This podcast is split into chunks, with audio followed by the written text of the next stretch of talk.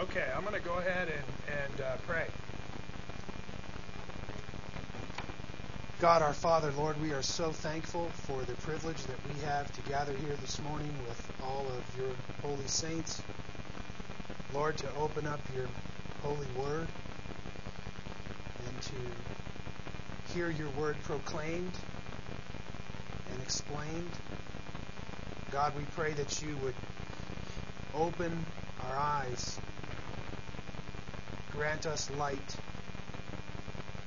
in our hearts and in our minds, God, that we might see clearly, that everything may become visible for us. We thank you, Lord, for the privilege of having your word and uh, being able to freely proclaim it in this place. We thank you, God, for all that you have done for us in your Son, Jesus Christ. Lord, that he did indeed pay the penalty for our sins in his body on the tree, and that, God, he has granted us eternal life, even a perfect righteousness with you. Lord, that we even have the surpassing riches of your grace. Lord, these things are wonderful, and we praise you, we glorify. We thank you for all of the good work that you're doing in our life, Lord, changing us, transforming us, and making us like Jesus. We ask, Lord, that you would continue that good work and help us, Lord, to see here in these pages how we are to behave in the household of God. I pray, Father, that you would just uh, impress these things upon our hearts, Lord. May they be there as an everlasting memorial. God, may they be as frontlets before our eyes. We thank you, Lord, for your holy commands, for your righteous statutes and precepts. I pray, Father God, that they would be the great delight of our hearts. We thank you for all that you're doing in us, and we thank you for all that you are. In Jesus' name, amen. A uh, couple of things I want to say uh, again. Uh, I want to mention about comments in the class. We have such a large class. If you have comments, please make sure that these comments are going to add to the content of the lesson.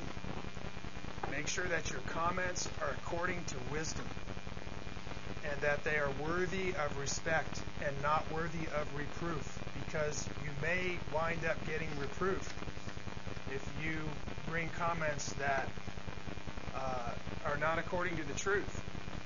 We're, we're not here to listen to folly. And so, uh, please, if you have comments, make sure that they're comments that add and uh, edify us and build us up. Um, and I also want to just ask you to, to limit them. What happens is, is we kind of get on a hot topic and then I get like six or eight or ten people raising their hand, and I just can't call on everybody. We'll, we'll be here all day just to hear those comments. So if you have something to say, please do. But try to make it brief, and, and if you see a lot of people raising their hand, try to refrain. Uh, undoubtedly, we touched a hot button there, and people are going off. but um, I, I also want to say that, you know, as we come to the class here, we're here to learn from God, which means that wherever you are in your spiritual walk, wherever you are in your spiritual life, I'm hoping and I'm praying and I'm diligently studying so that when, when I present this material to you, it will challenge you wherever you are in your faith. And so you should come expecting to be challenged. You, you should come expecting to be uncomfortable by the things you hear. It should push you out of your comfort zone and it should bring conviction upon your heart because this is the holy word of God. And, and friends, uh, although we are holy in the sight of God positionally, we are not holy yet practically. And, and, and uh, especially in this section of text where it's very dealing very practically with our lives, many of these things can be very convicting. But you need to understand that's the reason we're coming to Bible class. We are coming to hear the Word of God so that we can carefully obey it. And I'm going to be very strongly exhorting you to do exactly that. And sometimes these things are intense. Sometimes they are hard to hear.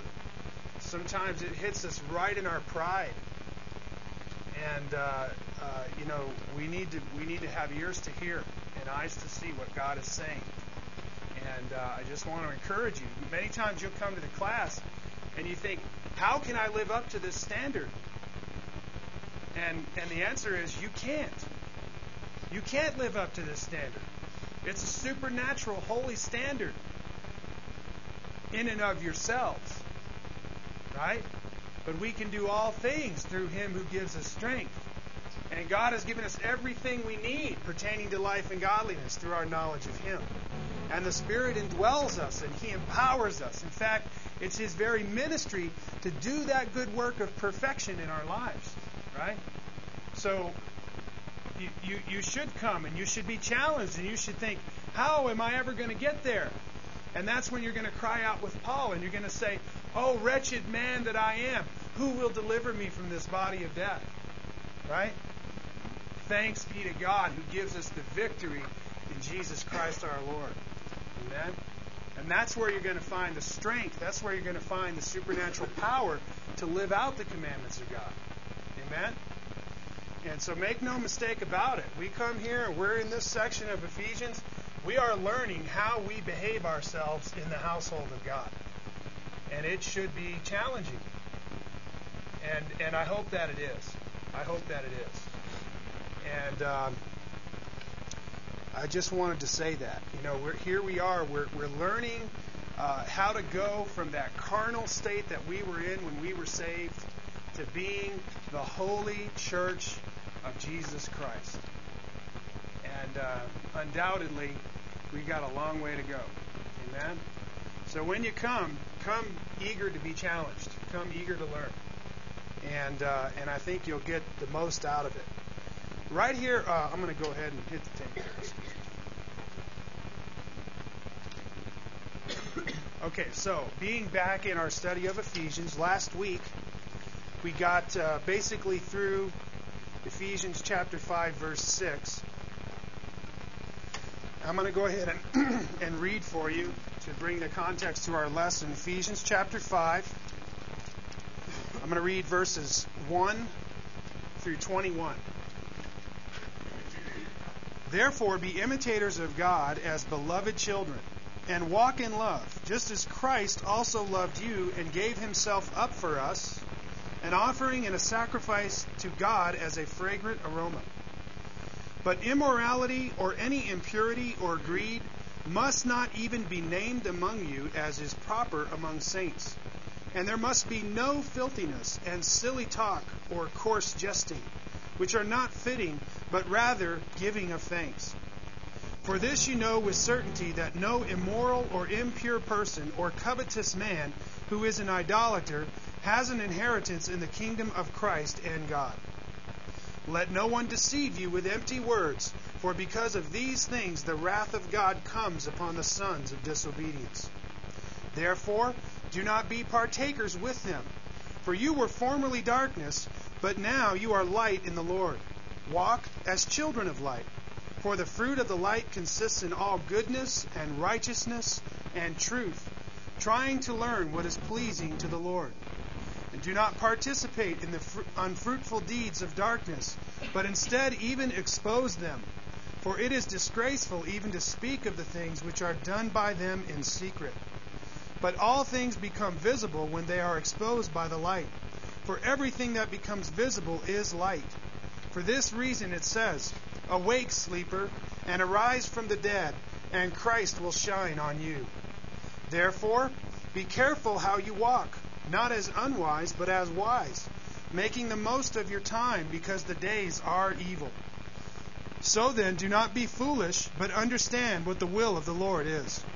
And do not get drunk with wine, for that is dissipation, but be filled with the Spirit, speaking to one another in psalms and hymns and spiritual songs, singing and making melody in your heart to the Lord, always giving thanks for all things in the name of our Lord Jesus Christ to God even the Father, and be subject to one another in the fear of Christ.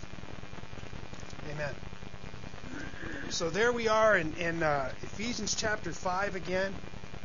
And uh, I just want to kind of take you back to chapter 4 and consider now that we've gotten into this latter half of the book, and Paul is describing to us the practice of the Christian life. Remember in chapter 4, he starts there by giving commandments and telling us how to live and telling us how to practically behave in the church.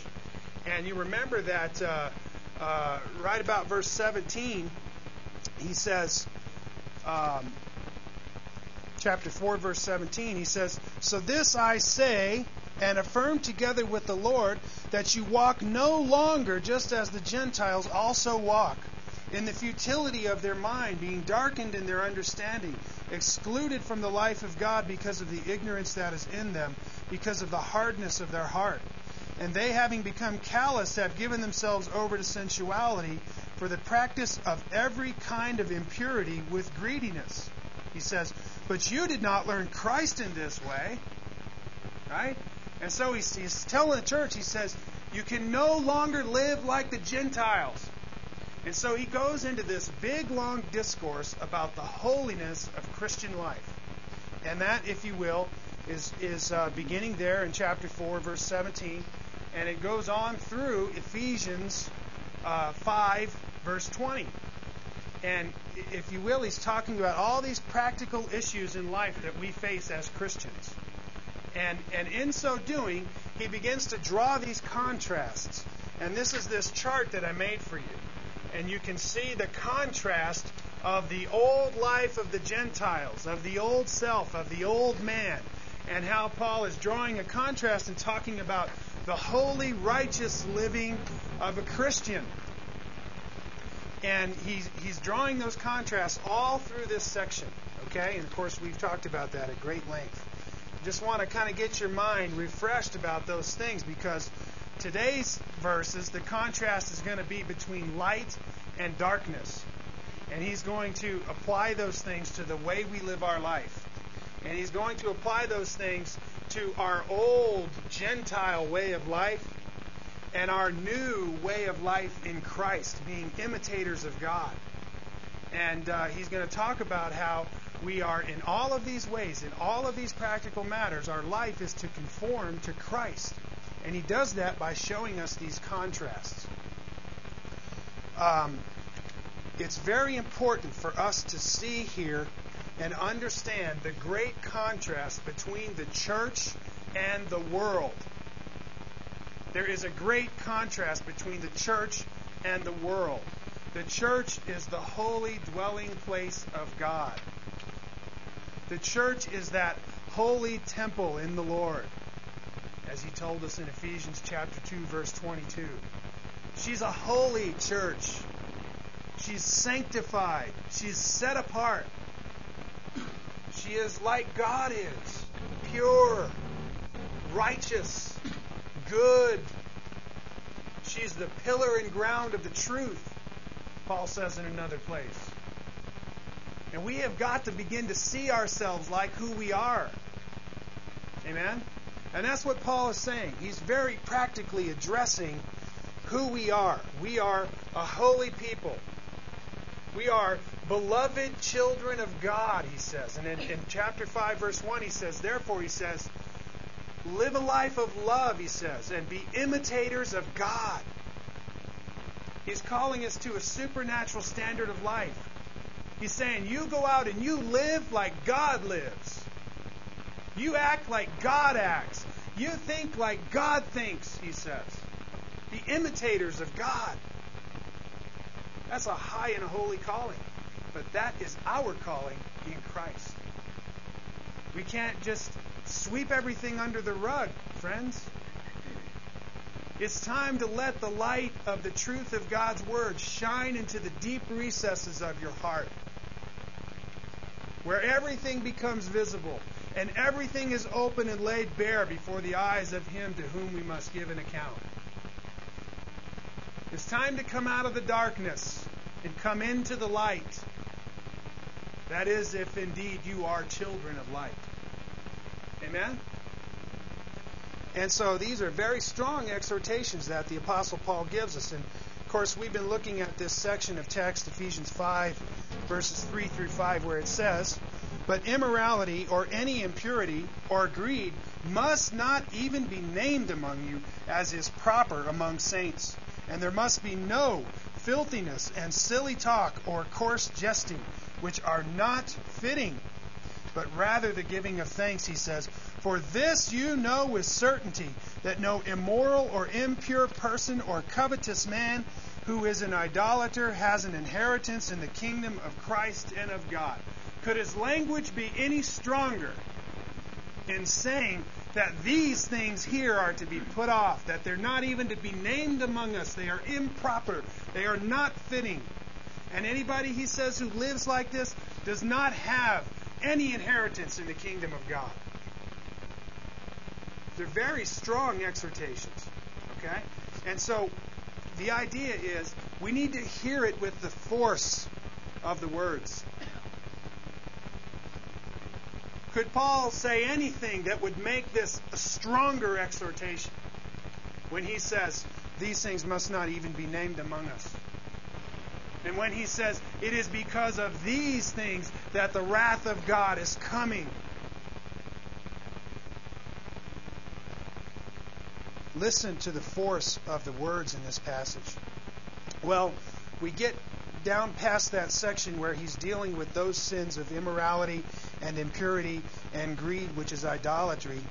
And we get to this little section of text in verses 7 through 14. And there, Paul is drawing a contrast between light and darkness. He's going to go into this whole thing about light and darkness. And I want to tell you just a, just a minute in, in preparing to, to grab a hold of this light in the scripture has many different uh, uses. It's, it's used to portray things differently. When you consider what light is in the scripture intellectually, light is equivalent to truth. Light is equivalent to truth. But when you consider light in the scripture morally, it is equivalent to holiness. Okay? And the scripture uses light very frequently in a moral sense to talk about morality, to talk about purity of life, to, to talk about holiness of behavior. And I'm going to show you several scriptures where, where that is. But uh, here, again, Paul, in addressing our behavior in Ephesians, is, is going to bring this contrast to bear. And so here, even though there is a sense in which this light is an intellectual light of truth, it, it is more properly here in this section uh, a moral concept. It's a moral concept. He's calling us to practical, holy behavior. Okay? And you see that by the surrounding context. Uh, the whole second half of chapter 4, he's talking about how we behave, what we do, what we don't do, how we live, how we don't live. And then we get into chapter 5, and he's doing the very same thing.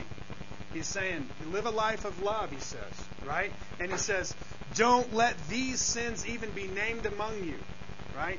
And then he goes into this section of text here. And uh, starting in chapter 5, verse 7, he says, Therefore, do not be partakers with them. For you were formerly darkness, but now you are light in the Lord. Walk as children of light. Okay? And so here he says, Therefore, do not be partakers with them. With who? Well, go back to verse 5, right? With the immoral or the impure person or the covetous man who is an idolater. He says, Do not be a partaker with them. Did that one sink in?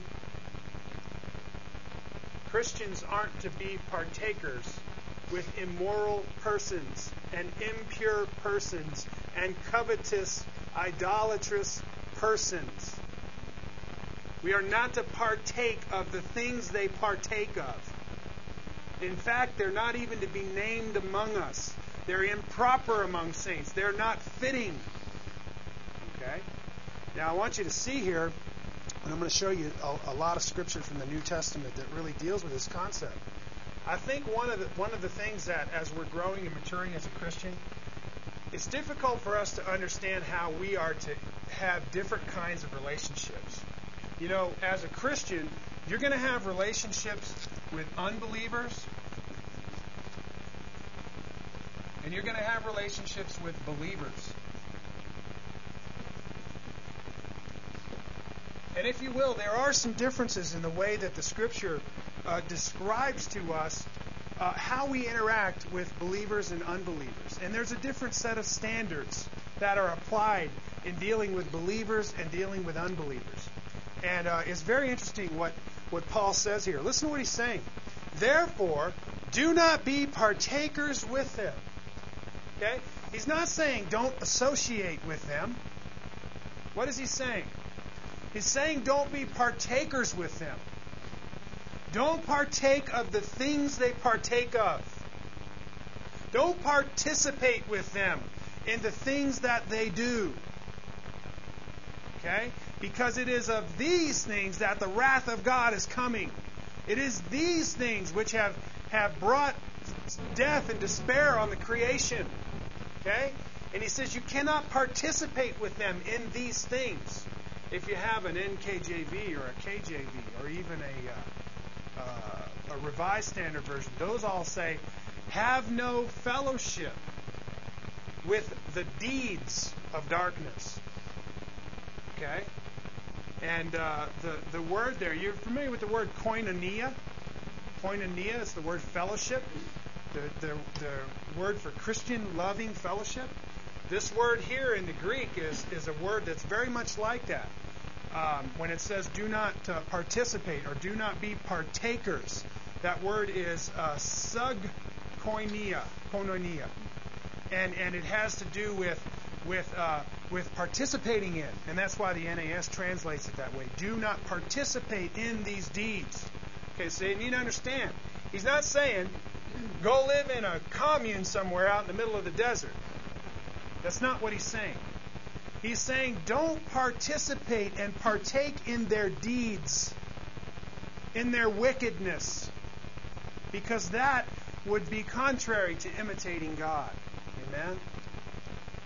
So, if you will, he's pointing to the sin and not necessarily the sinner. Right? But of course, we've got to be very careful. It's not like. Uh, uh, we're going to hang out with a brood of vipers because before long, what's going to happen? Right. And bad company corrupts what? Good morals, good character. Right? So don't get me wrong. I'm not telling you to go start hanging out at the local bar. Okay? But the point is, it is the deeds of darkness that we are not to have fellowship with. Okay? And I wanted you to make that distinction in the text there. He says, Therefore, do not be partakers with them. Don't partake in the things they partake in. Again, Paul stressing the importance of separation from evil deeds and the lifestyles of unbelievers. But here he says, Because we have been made new. We were darkness, but now are light in the Lord. You see, we've had a fundamental change. We're no longer darkness, and no longer are we in darkness. But in fact, we are light in the Lord. Did not Jesus say to us that we, then, are the light of the world, even as He is? Amen? And He says now that now we're light. Therefore, we cannot participate in the deeds of darkness. Right? We've, we've undergone a change because we are light, we can no longer be partakers of the deeds of darkness. That would be to deny who we are, if indeed we are light in the Lord. Can you be light in the Lord and go around living in the deeds of darkness? What fellowship has light with the darkness? You with me? That's why we as Christians, we've got to be very careful how we live. We've got to be careful what we do.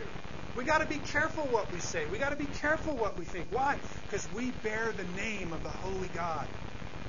We're His children. We're His beloved children. And now we have become light in a dark world. And we've got to be careful how we manifest that light before the world. Amen? We're God's holy people. The theme of darkness and light in the New Testament is commonly associated with the behavior of unbelievers, which is characterized by sin, and the behavior of believers, which is characterized by holiness.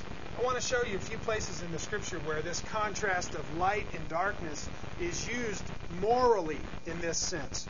And, and Jesus, of course, in Matthew 5:14 says, "You are the light of the world. A city set on a hill cannot be hidden." And he's saying, "Look, there you are, my holy family, for all the world to see. I'm not going to put you under a bushel. I'm going to set you on a hill for everybody to see your life and to see the holiness of your life. People are watching. Is God being glorified? Amen. Look at Philippians 2:14. There Paul says, "Do all things without grumbling or disputing, that you may prove yourselves to be blameless and innocent, children of God, above reproach in the midst of a crooked and perverse generation, among whom you appear as lights in the world." You see what Paul's saying? He says, you, you appear as lights in the world. Therefore, you have to be blameless and innocent. You can't do things with grumbling and disputing, he says. You're appearing as a light in the world. And he says the same thing here. He says, don't partake with immoral, impure, or greedy persons, he says, because now you are light in the Lord. And there is a fruit of light that is to be coming from your life. Amen? And that fruit is goodness and righteousness and truth, he says. Look at 2 Corinthians 6:14. There Paul says, "Do not be bound together with unbelievers. For what partnership have righteousness and lawlessness? Or what fellowship has light with darkness?" Familiar with that scripture? He goes on, or what harmony has Christ with Belial? Or what has a believer in common with an unbeliever? Or what agreement has the temple of God with idols? For we are the temple of the living God, just as God said, I will dwell in them and walk among them, and I will be their God, and they shall be my people. Therefore, come out from their midst and be separate, says the Lord, and do not touch what is unclean, and I will welcome you. You hear those words? The church is to be separate. Separate from sin. There should be a great contrast from your life and the life of an unbeliever. You shouldn't look just like your neighbor next door. Your life should be vastly different. You with me? Think about it. Do you look just like your neighbor? Your unbelieving neighbor? Or is there a great difference in the way that you live? Are you now light in the Lord? And is that visible for all to see? Is it evident? Is it like a city that we ought to set on a hill for all to see? Are we really appearing as lights in the world? It's an interesting uh, contrast that Paul draws. How about Romans 13? Look at Romans 13. This idea of light and darkness in a moral sense. He says in uh, Romans 13:12, "The night is almost gone and the day is at hand. Let us therefore lay aside the deeds of darkness and put on the armor of light. And let us what? Behave properly as in the day, not in carousing and drunkenness, not in sexual promiscuity and sensuality, not in strife and jealousy, but put on the Lord Jesus Christ and make no provision for the flesh in regard to its lusts. You see what Paul's saying? He says, put off the deeds of darkness and put on the armor of light. And then he explains what he means by that. He says, uh, uh, behave properly, not in carousing and drunkenness. You know, that's what the world's all about. If there's any words that describe this modern American culture, carousing and drunkenness, even right up to the top, the most respected public officials, carousing and drunkenness. Right? How about this one? Sexual promiscuity and sensuality. It's a disease in our culture. It's everywhere you look. Have you thought about what sensuality is? Sensuality is the disease that's in our culture that tempts everybody to involve themselves in sexual promiscuity. This, Paul says, is not even to be named among the church. Think about it in the way you live, in the way you dress, in the way that you speak. He says there must be no filthiness, right? No sensuality in our words, no sensuality in our life. We're not to behave that way. He says, not in strife and in jealousy. Not in strife and in jealousy. Those words shouldn't describe our life. Right? Because we're no longer darkness. Now we're light in the Lord. We're children of the light. The virtuous glories of God should be manifested in our behavior, in the way that we live. Amen? This is throughout the New Testament. I just grabbed a few scriptures like that, but this this contrast of light and darkness being used um, in a moral sense. The Apostle John does this in the book of First John several times. Several times he's using a contrast. He says, you know, in the very first of the book, he says, God is light, he says, and in him there is no darkness at all. And they're speaking of God's moral purity, right? And of course, he begins to use that analogy all through the book, describing how we ought to live and how we are to be separate from sin. The church is to be separate from sin. That's the point here. Now we are light in the Lord, and we are to um, not be partakers with the deeds of darkness, right? Instead, we are to be children of the light. Walk then, he says, as children of light. For the fruit of light consists in all goodness and righteousness and truth, trying to learn what is pleasing to the Lord. Now think about how Paul's been making these contrasts all the way through this section of text, okay? And he gets right here, and look at his contrasts. Here again, three contrasts with the former life of the Gentiles and the new life of the Christian. He talks about what brings the wrath of God, right? Let no immorality, impurity, or greediness, or covetousness, right? He says those things bring the wrath of God. He says instead, you are to uh, try to learn what is pleasing to the Lord. Not what angers him, not what brings his wrath, but what pleases him. You see the contrast? Not like this, not like this immorality, not like these things which inflame the wrath of God, he says, but those things which are pleasing to the Lord. He says, try to learn what they are. Try to learn what they are. And what are you spending your time on, Christian? Here in a minute, he's going to say, Don't be foolish, but understand what the will of the Lord is. Walk in wisdom. Amen?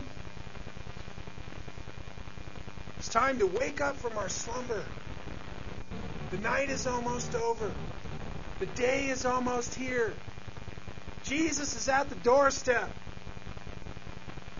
May He find us holy, chaste, pure in His sight. Amen? he also has this contrast of the fruitful walk as children of light, or what he calls the unfruitful deeds of darkness, right? In verse 11. And do not participate, he says, in the unfruitful deeds of darkness. He says you're to have fruitful deeds of light. Your deeds ought to be productive. They ought to be fruitful. They ought to be beneficial, not the unfruitful deeds of darkness. Another contrast here is immorality, impurity, and covetousness. And that's contrasted with what?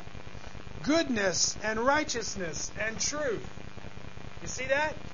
He says there should be no immorality, no impurity, No greediness among you, right? Instead, he says, walk as children of the light. And the fruit of the light, he says, is goodness and righteousness and truth. You see that contrast? It's amazing how clear the Word of God is here in talking about what our life should look like practically. Amen? It's very comprehensive.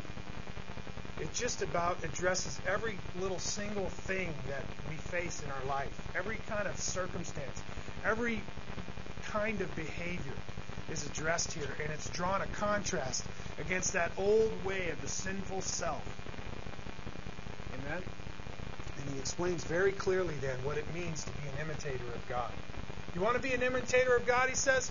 Walk in goodness and righteousness and truth. And don't even once ever let it have immorality or impurity or greed even named among you. It's not fitting, he says. It's improper for saints. Amen? Here we are exhorted to live like who we are, children of light.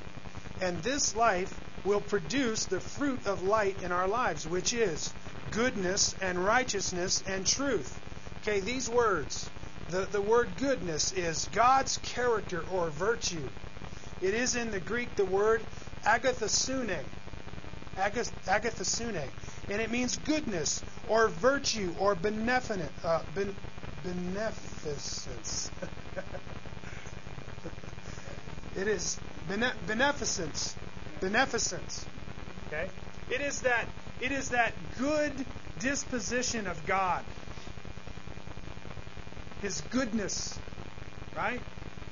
There's two sides of that. One side of goodness is the opposite of evil. Amen? And so Paul says in Romans, he says, hate what is evil, he says, and cling to what is good. You know, and if you're a person of goodness, then you hate what is evil, just like God does. As a matter of fact, what defines the word evil is the opposite of what is good. Goodness brings definition to evil. And evil contrasted with goodness causes us to see it. Okay? Goodness, God's character or his virtue. Or how about righteousness? This is the Greek word dikaiosune. Dikaiosune. And it means equity of character or act, especially justification. All right? Or a right standing with God. A right standing with God. Righteousness. We are righteous in our standing before God, he says. Right? This is a fruit that comes from our life as a Christian. Righteousness. Are you angered when there is injustice? You should be. You ought to hate what is unjust. Are you angered when you see the poor robbed? You should be. What is that righteousness which is of God? What is that disposition of God? What is that equity of His character? This, Paul says, is to be a fruit that comes from our life. This righteousness of God. Truth here is the word aletheia. Aletheia, that's the word in the New Testament used for truth in many, many places. that which is true. Or the idea of verity, right? Truth, he says, is a fruit that is to come from our life. Now consider your life. Is there truth hanging on the branches? Hopefully. Hopefully, if you're children of light, right? The fruit of that light is what? Goodness and righteousness and truth. But I want you to see this contrast that Paul is about to draw here. Look what he says. He says, Walk as children of light, for the fruit of light consists in all goodness and righteousness and truth, trying to learn what is pleasing to the Lord. And look what he says now. Do not participate in the unfruitful deeds of darkness, but instead even expose them. But instead even expose them. Now think about your life in this sense that it's a life that exposes the unfruitful deeds of darkness. How does it do that? It does that by goodness and righteousness and truth. That's how. See that? How often are we silent when we should speak? Thought about that one? Goodness and righteousness and truth, these are the fruit of the light. And look what he says. We are further exhorted to try and learn what is pleasing to the Lord. We are ever and continually learning what pleases God so that we may conform our lives to it, always seeking to know the will of God for our lives that we may do it. And this is a theme in the New Testament. This reverberates especially through the writings of Paul. 1 Thessalonians 5:21 he says there, "But examine everything carefully," he says, "hold fast to that which is good and abstain from every form of evil." You hear Paul's teaching there? Listen to what he's saying. He says, "Examine everything in your life carefully," he says. Right? Examine it and do what with it? Hold fast to that which is good and abstain from every form of evil. Amen? Boy, these things are so clear how a Christian is to live his life. Examining everything carefully, chunking what is evil, and holding fast to that which is good. Amen? Romans 12:2, of course, very familiar scripture. He says, "Do not be conformed to this world, but be transformed by the renewing of your mind, that you may prove what the will of God is, that which is good and acceptable and perfect. And the idea there of proving is that you may be able to discern. Right? He says, Be transformed by the renewing of your mind so that you'll be able to discern what God's good and pleasing will is. You see how Paul is saying that same thing in Ephesians? He's saying, trying to learn, he says, what is pleasing to the Lord. What are you reading your Bible for? Is that just your duty every day? Did you know a good Christian ought to read his Bible at least 10 minutes a day? Or whatever? You with me? It's not just a duty, friends. It's the bread of life. Because man doesn't live by bread alone. He lives by the words that come from the mouth of God. Amen? That's food for your soul when you open up that word. Amen? And we're in there trying to learn what is pleasing to the Lord. We're seeking after that diligently. We're seeking for it as for hidden treasure. We're crying out for insight. Amen? Our heart is focused on the precepts of God. It is our great longing to hear His statutes and His commands. Because in that is food for the soul, the substance of life. What causes us to live is the moral virtue of God, which is contained here in His holy word. Amen? And so here's a, here's a great thing for a Christian. Try to learn what is pleasing to the Lord. Examine your life carefully, Paul says. Right? And hold fast to that which is good and abstain from every form of evil. Amen? Read in this book and find all the sins that are in your life. And then get them right out there in front of you and forsake them with everything that you have. Amen? Deal with those issues. You know, you're having a difficult time in your marriage. You're having a difficult time getting along. You're having a difficult time with life. Look, get that stuff out on the plate and deal with it. Those are alarms going off in your life saying, hey, we got problems here. You with me? How are you going to deal with that, Christian? What are you going to do? Are you going to live in jealousy and strife? You're going to live in, in anger and disputing? Or are you the children of peace? And does God's Word have any power in your marriage? Does it have any power in your family to change you and to conform you into the image of Christ? What are you doing when you read that Bible?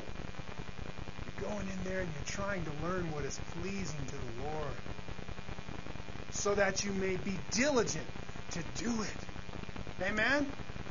Then it will go well with you. And you'll live long in the land. Amen? And your clothes won't wear out. And you'll live in houses you didn't build. And you'll eat from vineyards you didn't plant. And your cows will grow fat and have lots of babies. Amen? Listen, all of that stuff is in direct correspondence to your obedience to the Word of God. Don't, don't think for one minute that God is going to be mocked. Don't think for one minute that you're going to live a sinful life in, in your home and the blessing of God is going to live there. That is not going to happen. God will see to it. You with me? God help us. God help us. And hey, if you got some of those warning signs going off, listen, here's all you got to do humble yourself before the mighty hand of God, and in due time, He'll lift you up. You go into that word with a humble heart and you say, God, I got problems here. I need your help. Please help me. You know what? It is God's delight to be your God and to come to your aid and to deliver you. The scripture says He's a very present help in time of trouble. He's a refuge and a strength for all who call upon Him. Amen? I mean, you got the resources of God. Don't, don't, don't let the devil ruin your days here. God's offering you love and joy and peace and patience and kindness and goodness. And you, you should see your life being changed into that, friends. And if you're not, you need to get back to the cross and get saved. You need to become that dwelling place of God. And you should see that fruit in your life. Amen? And here, it's the fruit of goodness and righteousness and truth. Carlos.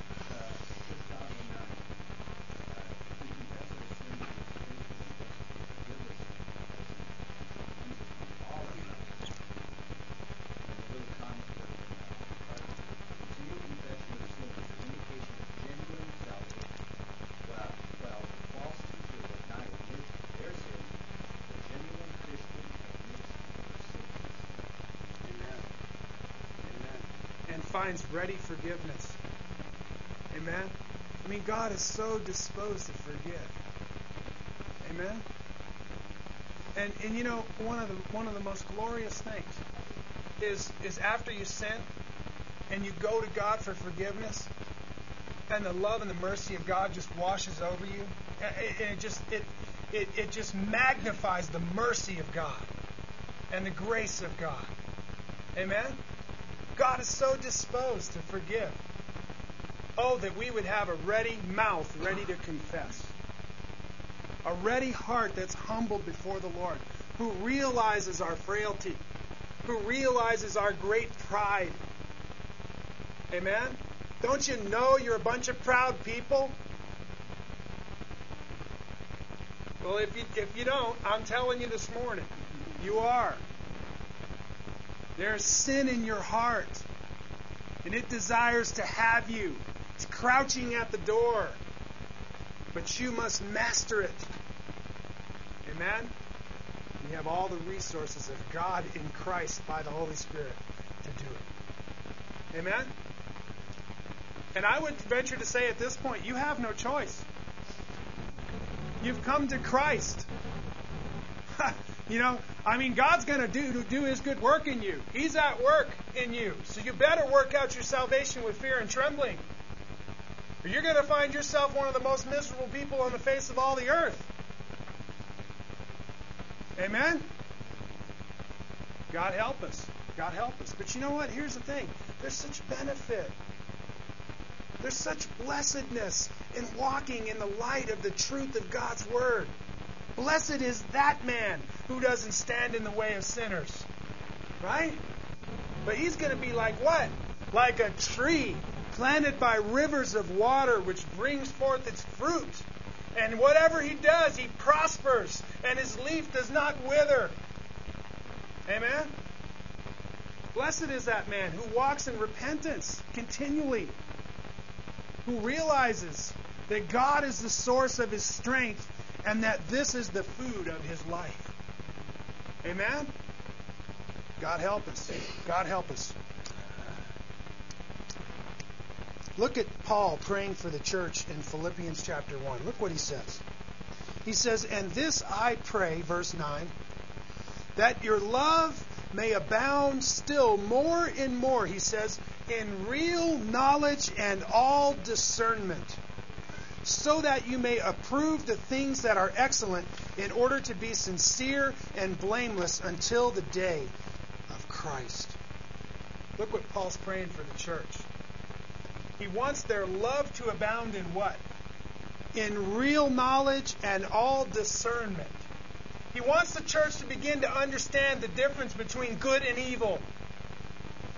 He wants the church to really begin to lay hold of the knowledge of God and to think up here in their brains the way that God thinks. That's what he's praying for the church.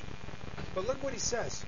For this purpose, he says, so that you may approve the things that are excellent in order to be sincere and blameless. Friends, that's why we're here.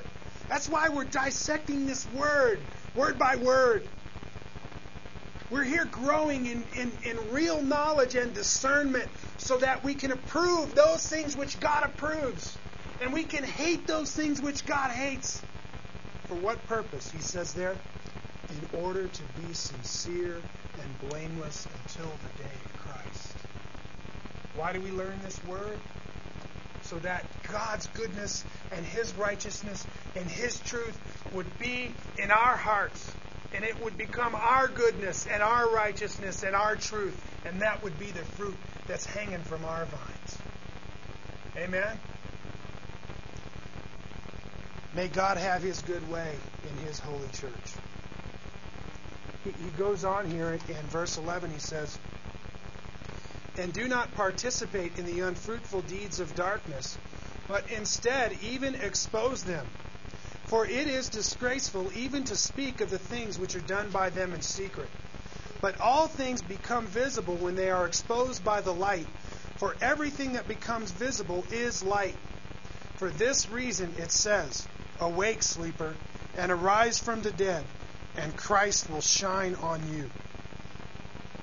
The Christian, he says, is not to participate in the unfruitful deeds of darkness.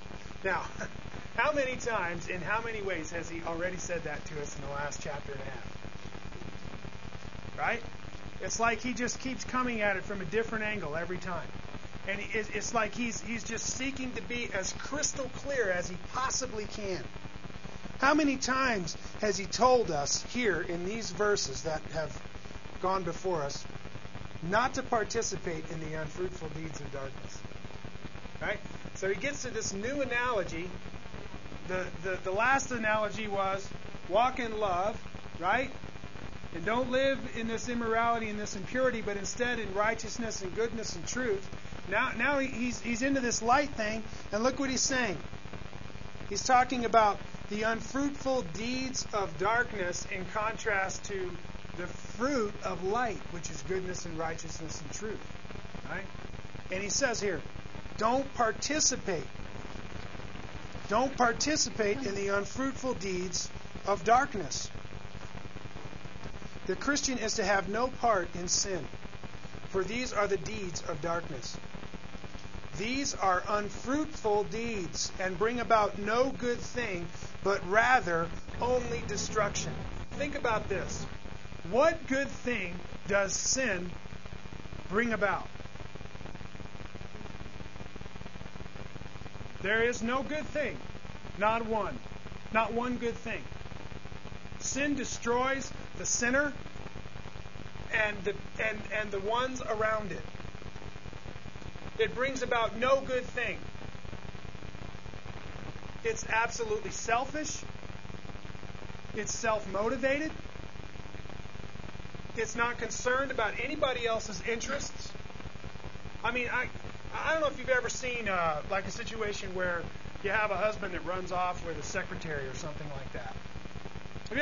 I don't know if you've ever been close to a situation like that, and then you as a Christian, you try to go to that brother and you try to say, hey, hey man, you know, stop this. You can't do this. What are you doing, man? You've been married for all these years. You got a family. What's going on here? And the guy is just like blind. He cannot see the destructive nature of his actions because he's caught in this web, this trap of sin. Maybe you've seen that. Maybe you haven't. Uh, as a pastor, I've seen that many, many times.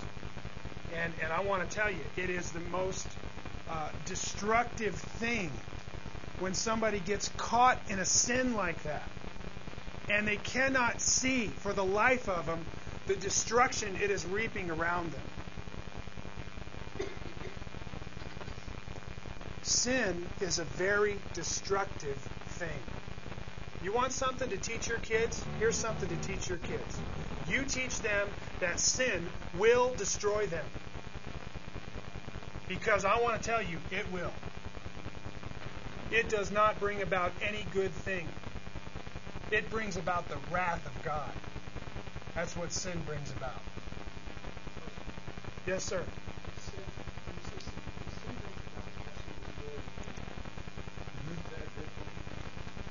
Sure, ultimately.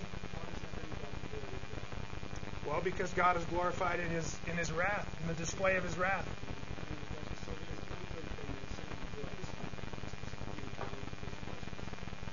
Mm-hmm. Okay, no, I think I think that that's a that's a good challenge, Joe. That uh, maybe there is something that's ultimately brought about by by sin, but of course we would never say that we should sin that God might be glorified, right?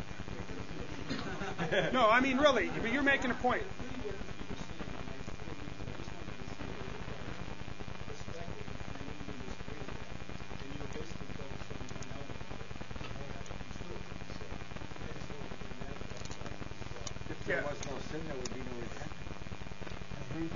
Yeah, and cer- certainly, right, uh, God is not the author of sin.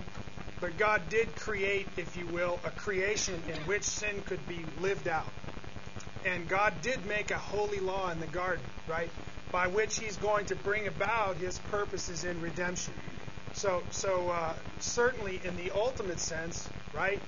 This is the creation that God made, and is turning out just like He intended for it to turn out. And and and all of that is a manifestation then of His goodness, right? So, is that kind of where you're going there? And, and, you know, in, but in this section of text, though, uh, Paul is very focused in a moral sense on our behavior, right? And so then, in that sense, I would say that there is no good thing that comes from sin except destruction. In the sense of the fact that when you participate in it, it will bring only destruction and judgment in your life. And yes, God will be glorified in that too. God will be glorified in that too. And that's a terrible thing to, to consider. Amen? I mean, this is what Paul says. He says it's because of these things that the wrath of God is coming on the sons of disobedience. Amen? So, uh, look what he's saying, though. He calls these the unfruitful deeds of darkness. He's describing what the deeds of darkness don't do. They don't bear any fruit. Right? And he says, we cannot participate in them. He says, but instead, he says, even expose them.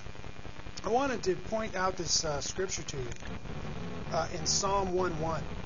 There, the psalmist writes, and he says, How blessed is the man who does not walk in the counsel of the wicked, nor stand in the path of sinners, nor sit in the seat of scoffers. How blessed is that man? Who doesn't do what? What does he mean when he says does not walk in the counsel of the wicked? Anybody? Okay? He doesn't he doesn't do what sinners say to do. He doesn't follow their counsel, right? He doesn't live their life like a sinner would say you should live their life. What about this one? How about stand in the path of sinners? Anyone? Stand. Hang around with them, right? In other words, we're not like Lot, dwelling over there in the tents of Sodom, right? I mean, if Lot didn't figure out that at some point all the sin that was around him was going to begin to bear consequences on his life. You with me? Right? He's over there standing in the midst of the sinners. God has to rescue him with an angel, dragging him out by his hand in the last minute. Amen? You can't be blessed in that place, right? Standing in the way of the sinners, Richard. J.C. Ryle talked about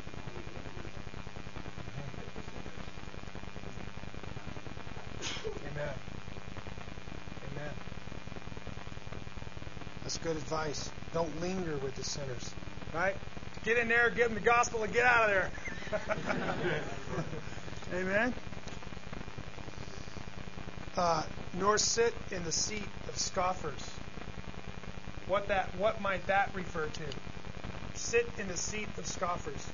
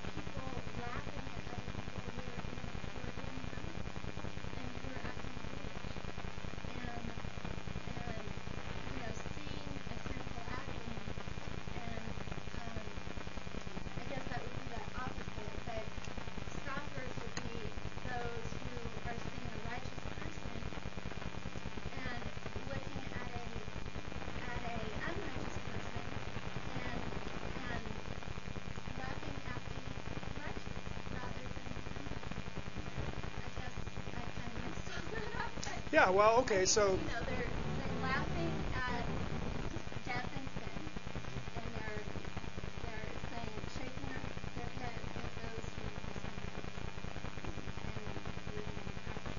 who Right, and and that would be scoffing, right? And and uh, and David there says, nor sit in the seat of scoffers. And if you will, when he talks about sitting in the seat, he's talking about that place where you make a judgment. Okay? So you don't make judgments with the scoffers and scoff at, at everything. You see, their hearts are full of scoffing, right? And their judgments are clouded by their sin. All right? And he, and he says, Blessed is that man who doesn't sit in that place and scoff when he judges.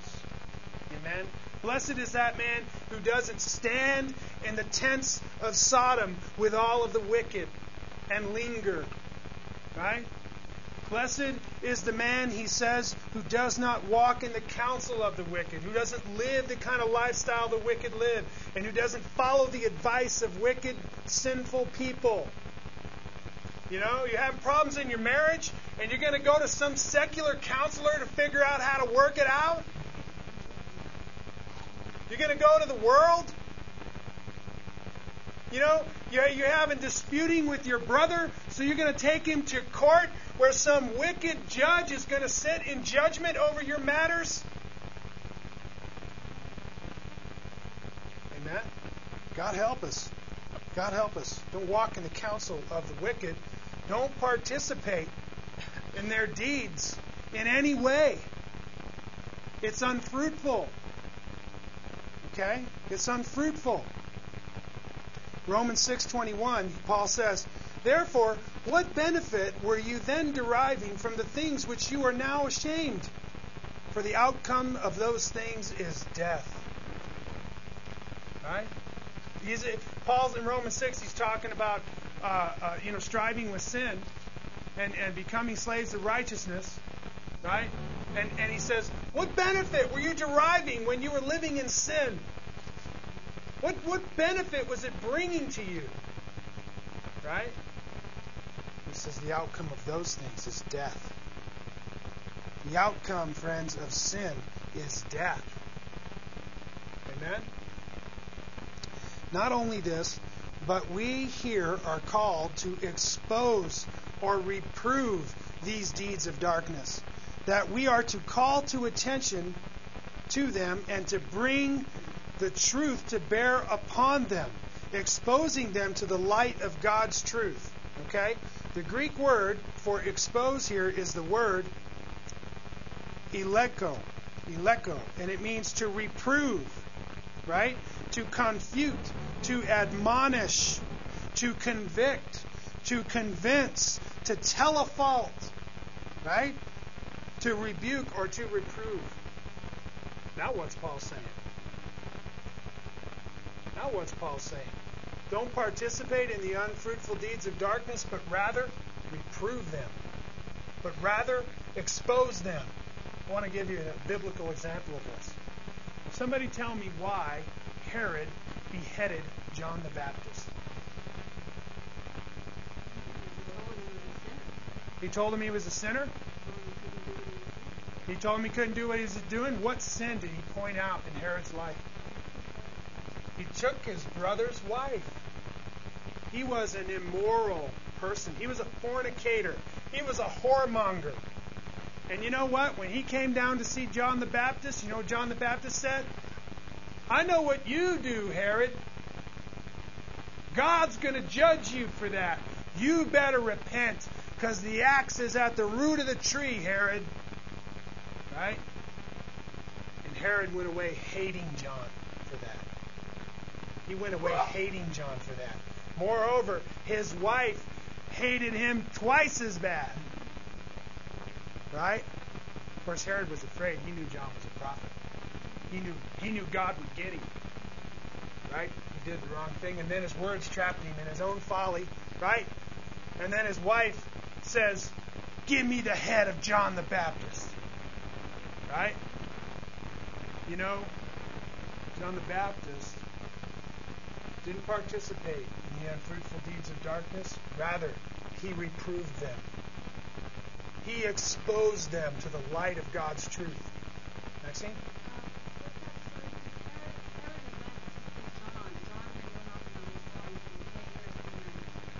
Correct.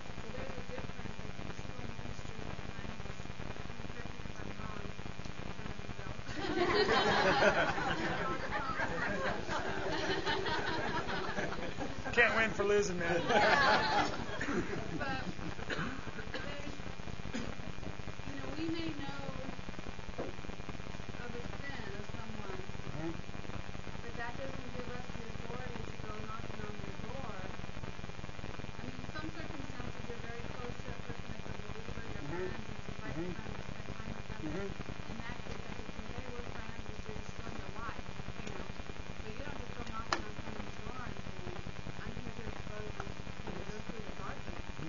surely, surely there there is a proper application of this truth, right? Let me give you an improper application. Um, your your brother in the church calls you and he says, "Hey man, can we go to lunch this week? Uh, I'm really struggling. I want to talk to you." So you go to lunch and you sit down at the table, and your brother begins to confess this awful, wicked sin that he's involved in, right? So you don't run down to the grapevine church and tell the grapevine. You know that person? You know which one I'm talking about? The grapevine. You don't tell the grapevine in the church what's happening in your brother's life. You with me? That's not how you expose the deeds of darkness. You don't bust a confessing, humble sinner over the head with a Bible and take him to task publicly in front of all the church for him to be absolutely ashamed. Okay? Especially if at that point he's confessing and he's broken and he's looking to you for help. Amen? And we need to be very careful about the way we approach this idea. Right? But of course, Herod coming out to see John the Baptist baptizing people in the wilderness um, wasn't a humble, broken, repentant sinner confessing his sins. Right? Instead, he was a perfect opportunity for John to call him to account publicly. Course, you can see the, the you can see the scene. Herod showing up with all of his entourage. Here I am, the king. Let me come out to see this worm in the wilderness. Right? A perfect opportunity for John. You with me? And God gives those. Right? And He'll teach you what you need to say at the proper time. Amen? But we need to be, be careful not to abuse that. We need to be very careful how we use our words and where we use our words and when we use our words. Amen? So then, uh, the idea then of expose is to convict or admonish or tell a fault or rebuke, right? All of this because it is disgraceful or shameful to even mention what sinners do in darkness, much less participate with them. It is for these things that God's wrath is coming. Think about what's being said here. That it's shameful to even mention what the disobedient do in secret.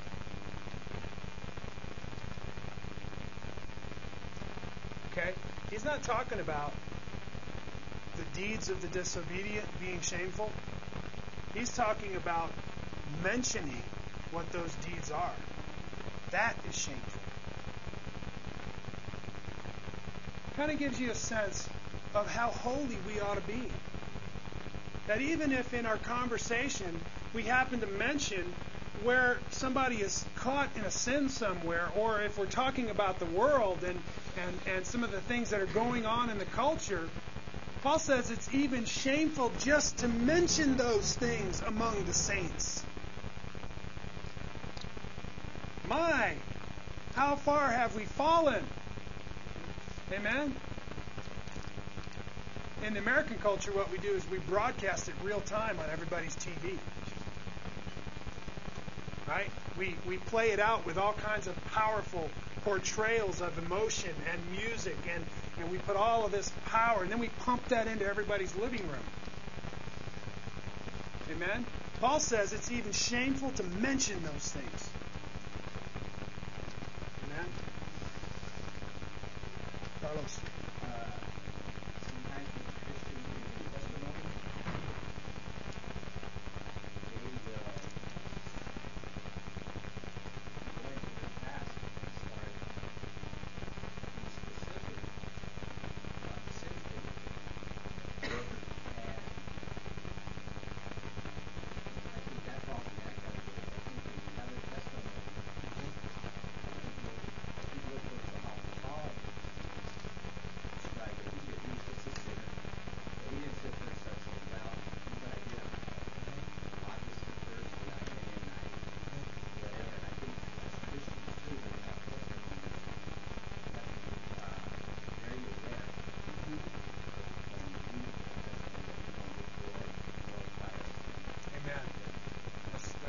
good advice. And seeing the difference in your life is brings such glory to God. Look at where I was, and look at where the Lord, the Lord has brought me. It's such a wonderful testament. There's a fine line there. How far you can go to impress upon how the Lord has you. And again, you know, you have to consider your audience. You have to consider what the Lord is doing, and you giving your testimony there. And be very careful with your words. Amen? Because, quite frankly, it's shameful to even mention what the disobedient do in secret. Those kinds of things aren't even to be upon our lips. That's what he's saying. Amen? Much less in our thoughts or in our longings. God, help us. Amen? Shall we pray? Father God, we desperately want to please you, Lord. We want to learn what is pleasing to you. God, we pray that your goodness and your righteousness and your truth would fill our hearts, God. And may that be the good product that is coming from our lives. I pray, Father, that you would impress these words here in Ephesians 5 upon our hearts, God. May we never forget them, God. May they just be treasures to us, Lord. May we treasure these commandments and these precepts. We pray, Father, that you'll just continue to do your good work of sanctifying us and cleansing us. Help us, Lord, to see our world as you see our world. Help us, God, to be the children of light. We thank you for your love to us. In Jesus' name we pray.